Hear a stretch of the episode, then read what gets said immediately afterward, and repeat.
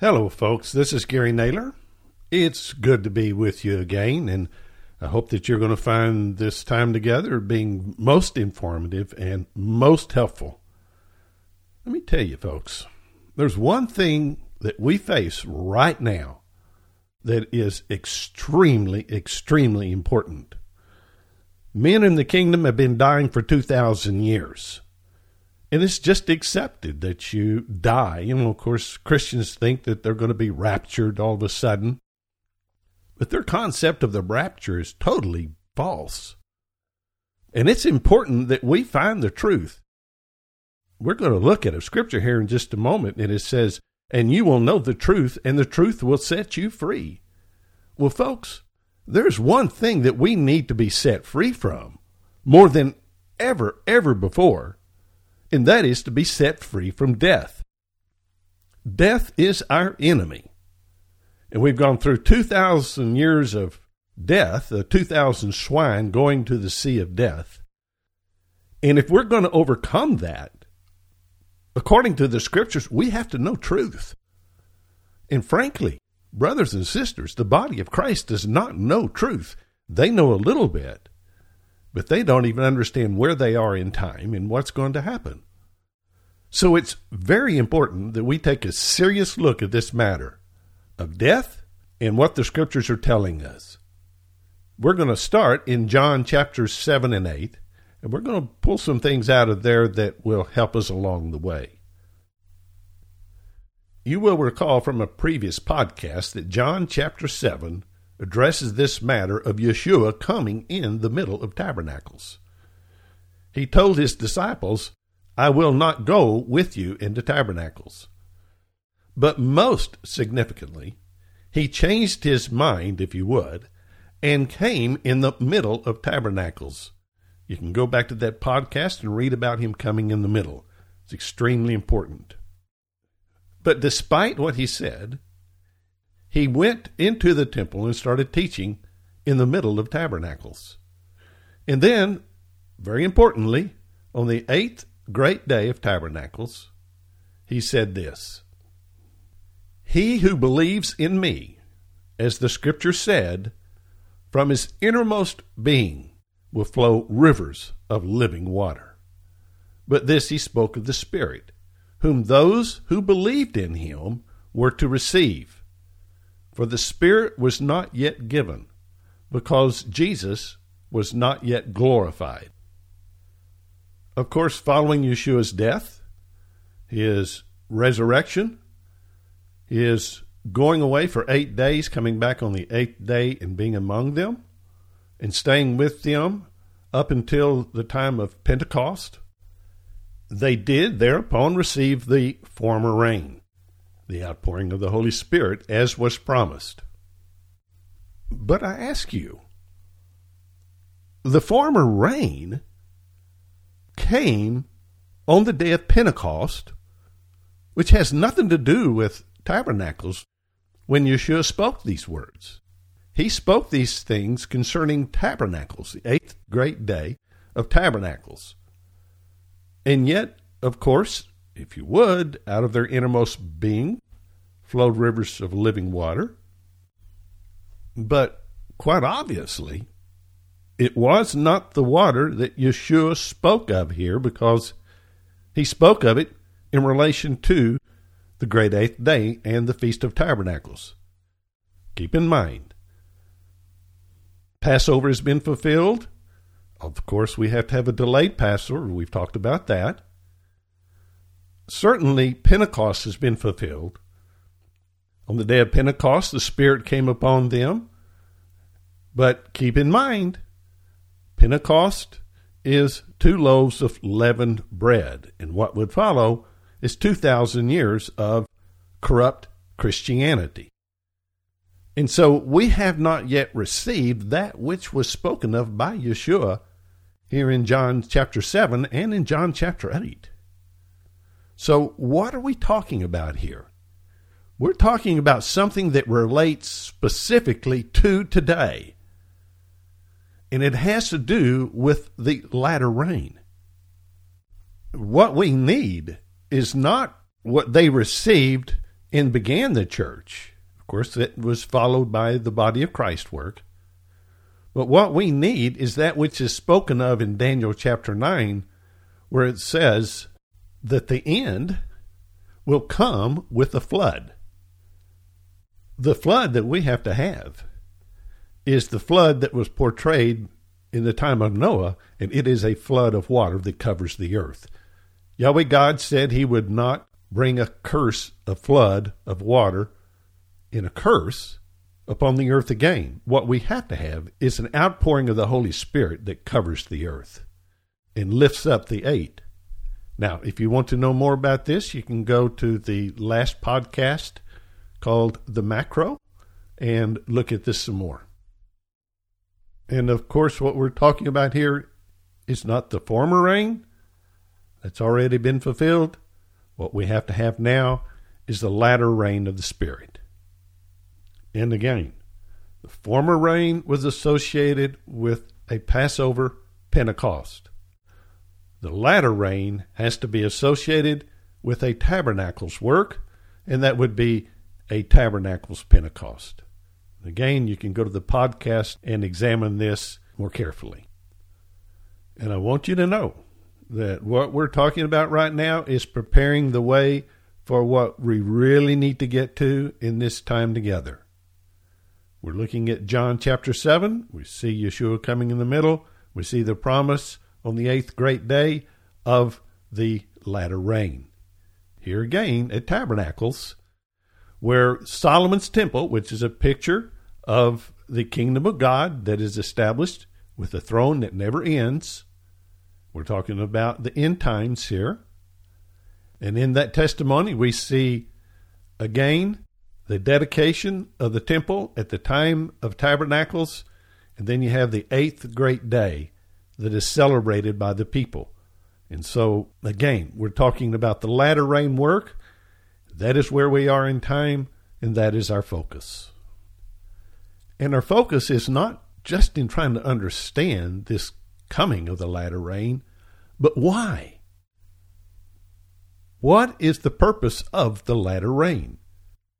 We know it's the fulfillment of the promise because the promise breached. We had the former rain. Stephen was stoned. Boom, there's death right off the bat. And then comes 2,000 years of the swine going to the sea of death. Folks, get in your mind that this work today does prepare the way for the coming of the Son of God. But most importantly, especially when you look at the role of Satan, and he only has 2,000 years, most importantly, death has to be put away. And we're going to see this in John chapter 8, immediately after he talks about tabernacles. So the next day, he goes into the temple and he continues teaching. Let's pick up on verse 31. So Jesus was saying to those Jews who had believed in him, "If you continue in my word, then you are truly disciples of mine. You will know the truth, and the truth will make you free." Again, folks, we need to be free from death. We need to be free from Satan. Satan has taken believers to the grave for 2,000 years. How do we know that this is the purpose of this latter rain, not only empowering us, fulfilling that which was promised to the first remnant, and we receive the latter day portion? Let's look at what else Yeshua said in these verses. In verse 51, Yeshua said this, "Truly, truly, I say to you, if anyone keeps my word, he will never see death." This promise is related to those who fulfill tabernacles, that we will not see death. And that is absolutely critical because, one, Satan is being bound. His time is at an end. And so death has to become history.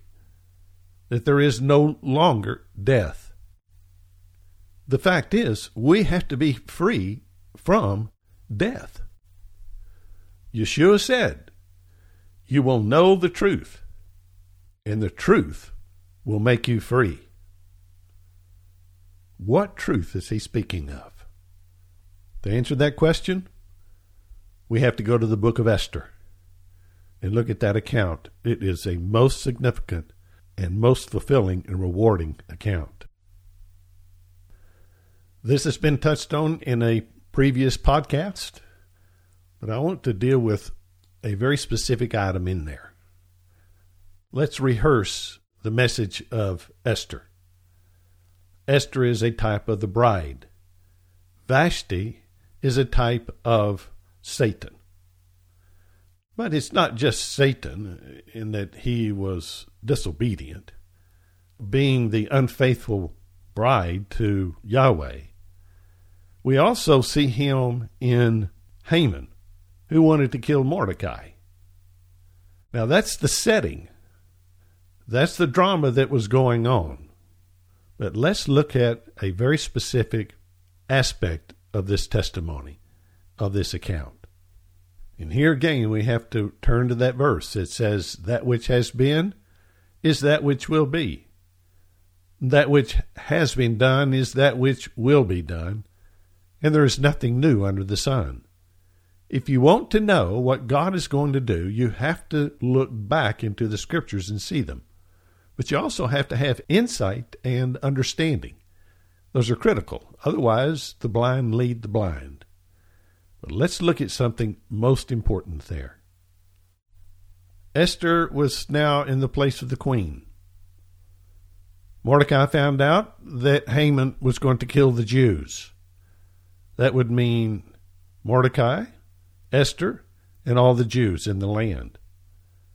Mordecai went to Esther and said, "You've got to go before the king." She said, "It could cost me my life." Because if she went before the king without an invitation, unless he extended the rod to her, she would be killed. But she knew she had to, and so she asked for Mordecai to pray for her, and she went before the king. Now, start thinking prophetically at this point. She went before the king, and if he did not extend his staff to her, and her touched the staff, then she would be killed. The sentence of death was upon her one way or the other, either through Haman or if he did not extend the staff to her. She went before him. He extended the staff. She touched the head, specifically the head of the staff, and she was welcomed before the king. That was the turning point of this whole death process. The question is, what was the significance?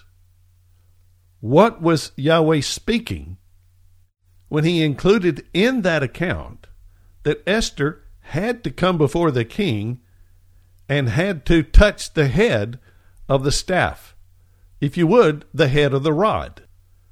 Prophetically, what did it mean to touch the head of the rod? I'm going to relate two things to you. Now, I'm speaking prophetically, and so some of this might be sensitive. But Yahweh prophesies in our bodily functions. When a woman touches the head of the rod of her husband, and her relationship with him leads to intercourse, by doing so, she receives the Sheman, the Holy Spirit. And what could that prophesy? Well, let me give you another account. Deborah sat underneath a palm tree and was a judge. Now, what's the significance of sitting under a palm tree? A palm tree is prophetic of, again, the same thing as the rod. It has a shaft and it has a head. Now, most significantly, whenever Yeshua came into Jerusalem and they heralded him as the king, they laid before him palm branches. What does that mean? And folks, this is not far-fetched. The head of that rod and the head of a palm tree, and it actually means erect. The word in the Hebrew for palm tree is an erect. The head of that speaks of headship, but it also speaks of knowledge. Deborah sat under the palm tree and had the mind of God.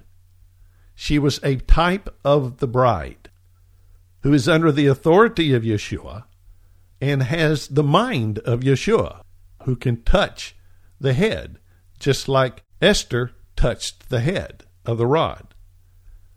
What I'm telling you is exactly what we saw in that passage concerning Yeshua, related specifically to tabernacles. Yeshua said, "You will know the truth, and the truth will make you free." And then he also said, "If anyone keeps my word, he will never see death." Both of these items look to where we are today. There has to be a bride work that can touch the head. Now, by touching the head, number one, it speaks of touching the authority of God, that which will set us free from death.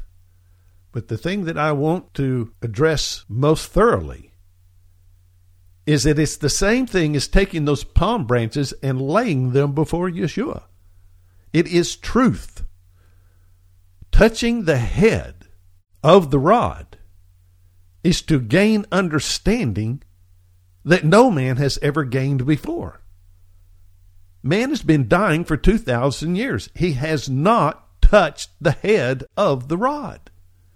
He has been dying. He has not understood what God is doing. It is critical that we today, if we are going to overcome death, we have to understand what he's doing. And by touching the head, by gaining understanding, we can overcome death. We can overcome Satan. He will be exposed for who and what he is. He will be hung on his own devious plans, his own 50-cubit gallows, a Pentecost. Pentecost will kill him. So we ask the question, why did Esther have 2 wine banquets? Because the former rain of the Holy Spirit brought forth understanding. Yeshua was there with them, and they could touch the head of the rod. But it was too early. They had to die. It had to come to a latter work, and that first remnant would be preserved alive at the latter rain, at the last trumpet. They will come out of death. At that time, they had to die. The first wine banquet didn't reveal Haman. It did not stop death. It was not until the latter wine banquet that death was overcome. That is where we are today. We have to meet with the King. We have to touch the head of the rod. By touching the head of the rod at the next wine banquet, if you would, touching the head of the rod, that's what God is before him. By gaining truth and understanding that you're learning right now, it will set us free from death. You will know the truth, and the truth will make you free.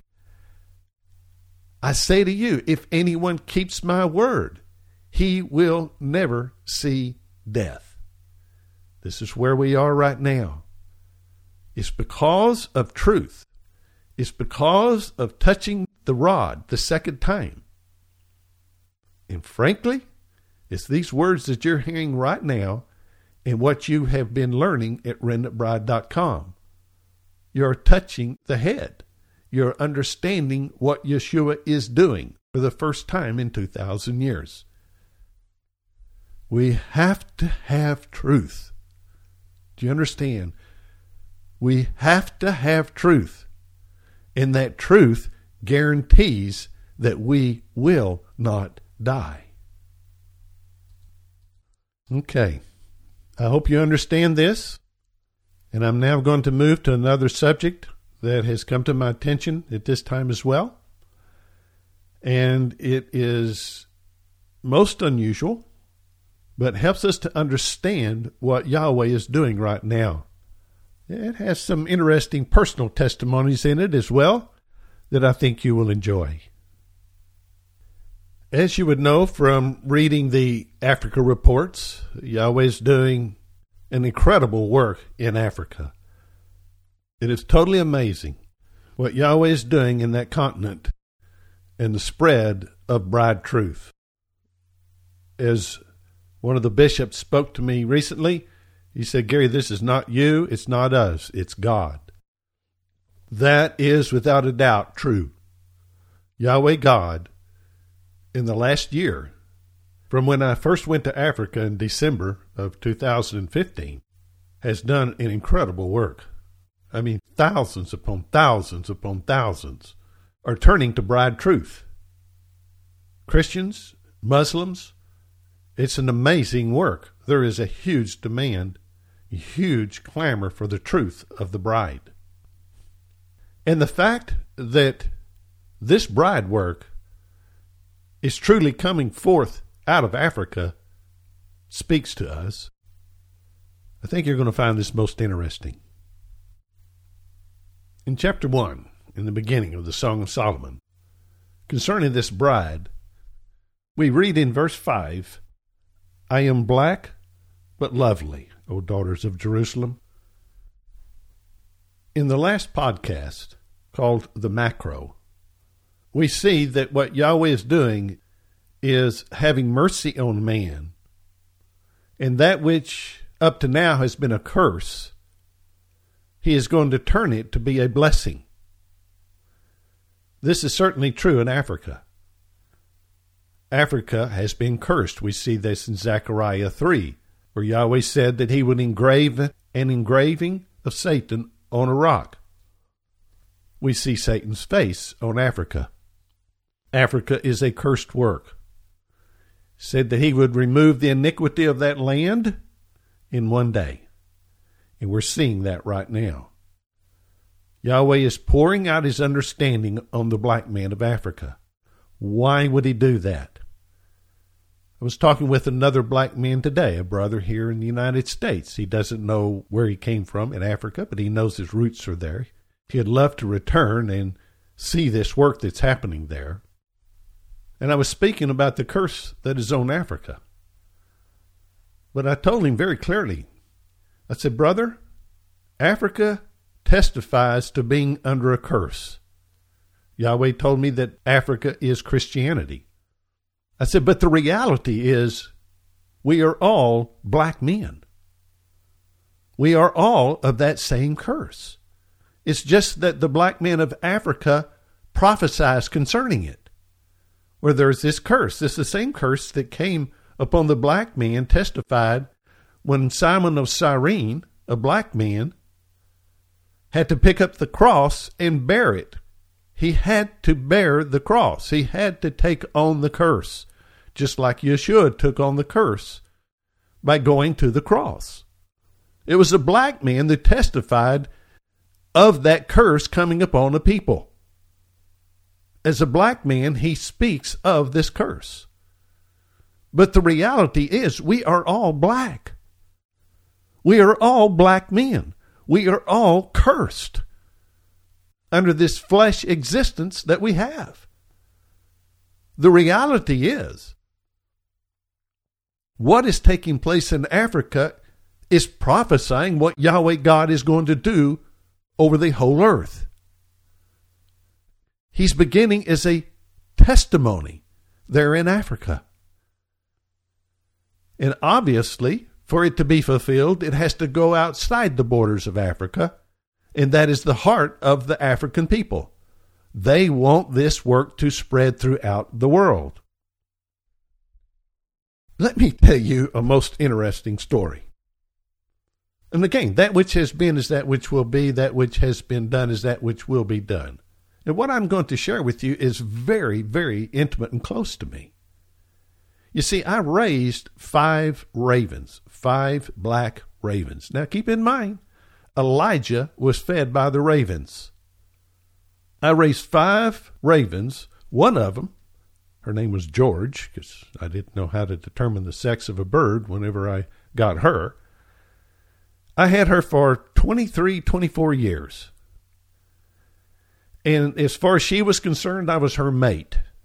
Whenever she went into heat in the springtime, when I came out to the cage, she would get into a mating position. The other bird in the cage was a male, and he was an opportunist. His name was Louis, and as an opportunist, he would jump on her and mate with her. One year she did lay eggs, and they were fertile. So I personally had 5 ravens, and one of them regarded me as her husband. Brothers and sisters, that's what's happening in Africa right now. This African bride regards me as their husband right now, as their teacher. And of course, I stand in the place of, hopefully, of Yeshua, and he is going to marry them. And so I already have the testimony in my life that I have a wife that is a black raven. Now you say, oh, Gary, isn't that a little bit of a stretch? Well, let me tell you another story, and you can tell me if it's a stretch or not, okay? Because what I'm getting ready to tell you is an absolute miracle, 100% guaranteed absolute miracle. And why would Yahweh do it, except he was prophesying? You see, things happen in our lives, and we don't know until years later what they meant. Let me tell you the story. I had met a girl who eventually became my wife. We'd been dating for a few months, and she knew, of course, that I had my ravens. She'd been over to the house. We had an ever-increasing close relationship, and I had a date with her one evening, and she calls me on the phone and says, Gary, are your ravens at home? You see, I let the ravens fly out every day, just about. They'd go out and fly around, and they'd come back home and get back in the cage, and I'd close the cage. So they were free to leave if they wanted to, but they didn't leave. So she said, are your ravens home? And I said, well, yeah, I think so. She said, there is a raven that is outside my bedroom window and calling to me, and standing there on the house next door and calling to me. I said, well, I'll go look. And I went outside, and sure enough, Louis wasn't there, the male. I said, no, Louis's not here. So we had a date that evening, and I said, well, I'll hurry and come over there now. And he stayed there the entire time. He's got full plumage, all their birds did. He stayed there the entire time, and I went over there and got out, and sure enough, it was Louis. So I had a command that called them to get on my arm, which I'd snap my fingers and hold my arm up, and I'd say, come on, get on my arm. And he just, mack, fussed at me. And I said it a second time. Come on, Louis, let's go home. Mack. And so I said, one more time, Louis. This is your last time. Come on, let's go home. Mack. All right, bye-bye, see you later. And my wife-to-be got in the car, and we drove off. Now, what is the chance of that raven flying all the way across town and landing on the house next to hers and calling to her through her bedroom window? That's incalculable. What the chance of that happening? That raven had never been over there. That raven stayed in the area where I lived. They didn't leave. He had never followed me over to her house. All of a sudden, that raven is now standing outside her bedroom window and calling to the one who would be my wife. That raven identified my wife. The chances of that happening apart from God are zero. My girlfriend lived at least 2 miles away, and you got 360 degrees. And all of a sudden, it ends up outside her bedroom window calling to her. Brothers and sisters, that was prophecy. That was a clear prophetic message. And here's the answer. It's the black raven that identifies my bride. It's the black raven that identifies the bride of Yeshua. It was the black ravens that identified and fed the Elijah. You say, well, what's the significance of a black raven? Well, they're cursed, just like we are. Is Yahweh God going to use the black men of Africa? Well, he's proving it right now. But of course, who began the church out of Antioch? Two black men. So is it such a surprise that he would use the black man again to start another work? That certainly seems what he's doing. It's a prophetic testimony of what God is doing. He is having mercy on man. We are all black men. And Yahweh testified through George, who regarded me as her husband, and Louis, who went and identified the woman who would be my bride. He identified through these two occasions that my bride would be a black bride. And this is beginning in Africa, and it's going to spread throughout the world, because we know we're really all black men. And Yahweh has to have mercy upon us and use us despite this cursed flesh that we're in, that has belonged to the devil for 2,000 years, and really even 6,000 years.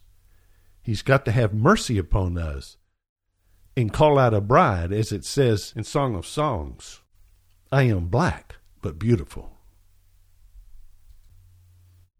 Now, related to this, I'm going to try to explain something, and I hope you understand what I'm going to say.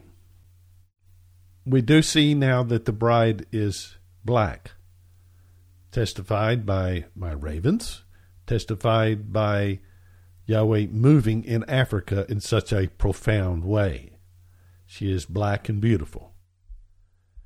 But there's another work on this earth that is equally black, and that is the Kaaba that's in Mecca, Saudi Arabia. It is, by and large, a black cube. Now, when I say cube, what thought comes to your mind concerning a cube? Well, Revelation chapter 21 tells us that Jerusalem above, that comes down out of heaven, is a cube. It's a square. And so the Muslims have this Kaaba, this cube, that identifies their relationship with God. And it too is black. And not only is it black, but the cornerstone of the Kaaba is a black stone. And that would be to the east. So what are we seeing? Are they the fulfillment? No. Their origin is Ishmael. And Ishmael was not the fulfillment. He was blessed of God. He had 12 sons, just like Jacob had 12 sons in the 12 tribes. It is a work of God, no question, but they are not the fulfillment. Let me ask you a question. Is your earthly body the fulfillment of the kingdom of heaven? No. Our earthly body came from Satan. It's of this world. It is inadequate, wholly inadequate. The best we can do is receive the shemen, the outpouring of the Holy Spirit, and impregnate us and bring Emmanuel back to this earth, and us ascend alive into heaven and be transformed into the body that we have to be successful. And that is a body that is born from above, that's not of this world. You see, the way of Yahweh is to have a work that he begins, and then it breaches, and the other work is the fulfillment. We see that with the bride. Well, it's true with Ishmael and Isaac as well. And the roots of the Muslim religion is Ishmael. Can Ishmael be the fulfillment?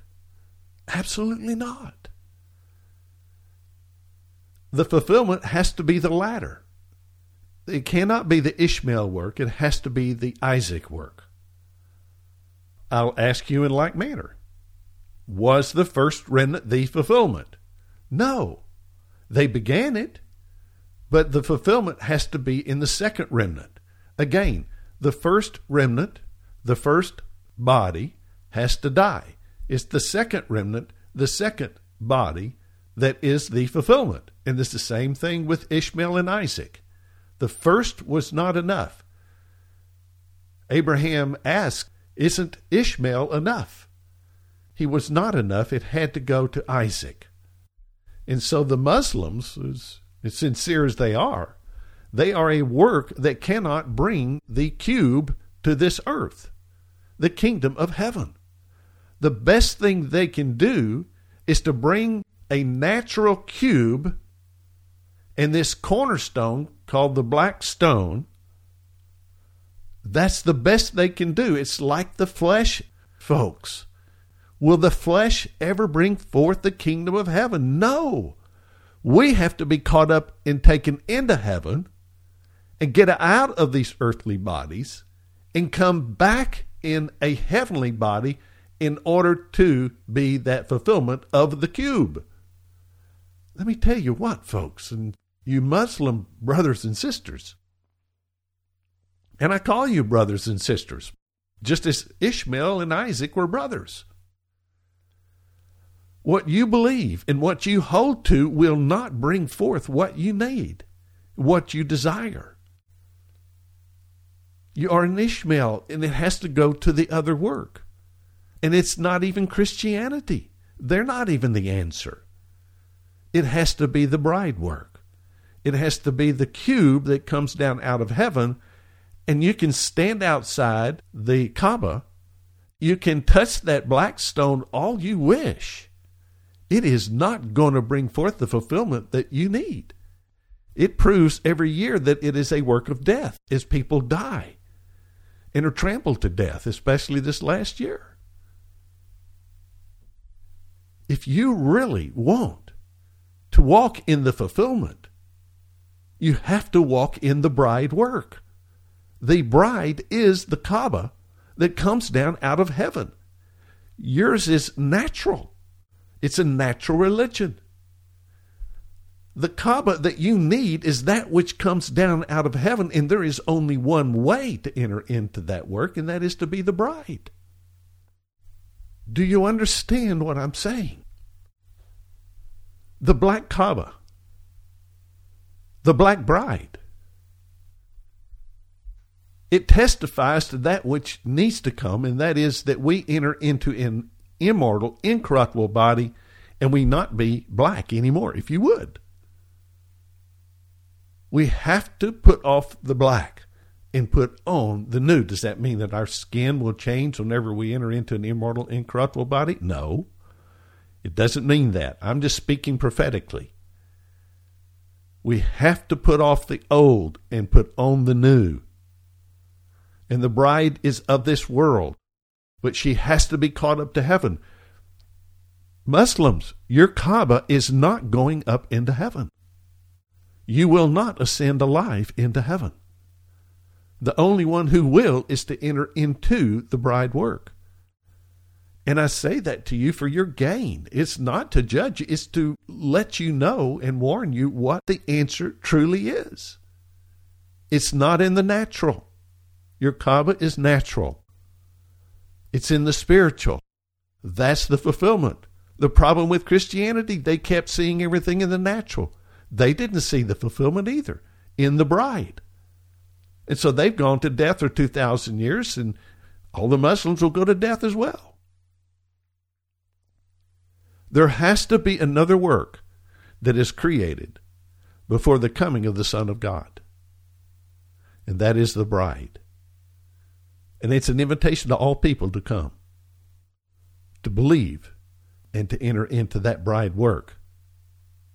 It is a black bride work. There's no question. But your black Kaaba will stay there forever. And this black bride will ascend alive into heaven and will be transformed into an immortal, incorruptible body and will come back to this earth and rule and reign with Emmanuel. I appeal to you, brothers and sisters. Don't pursue the natural. Pursue that which is above. And it is only through the bride that you're going to enter into that work. It's not by being a Christian.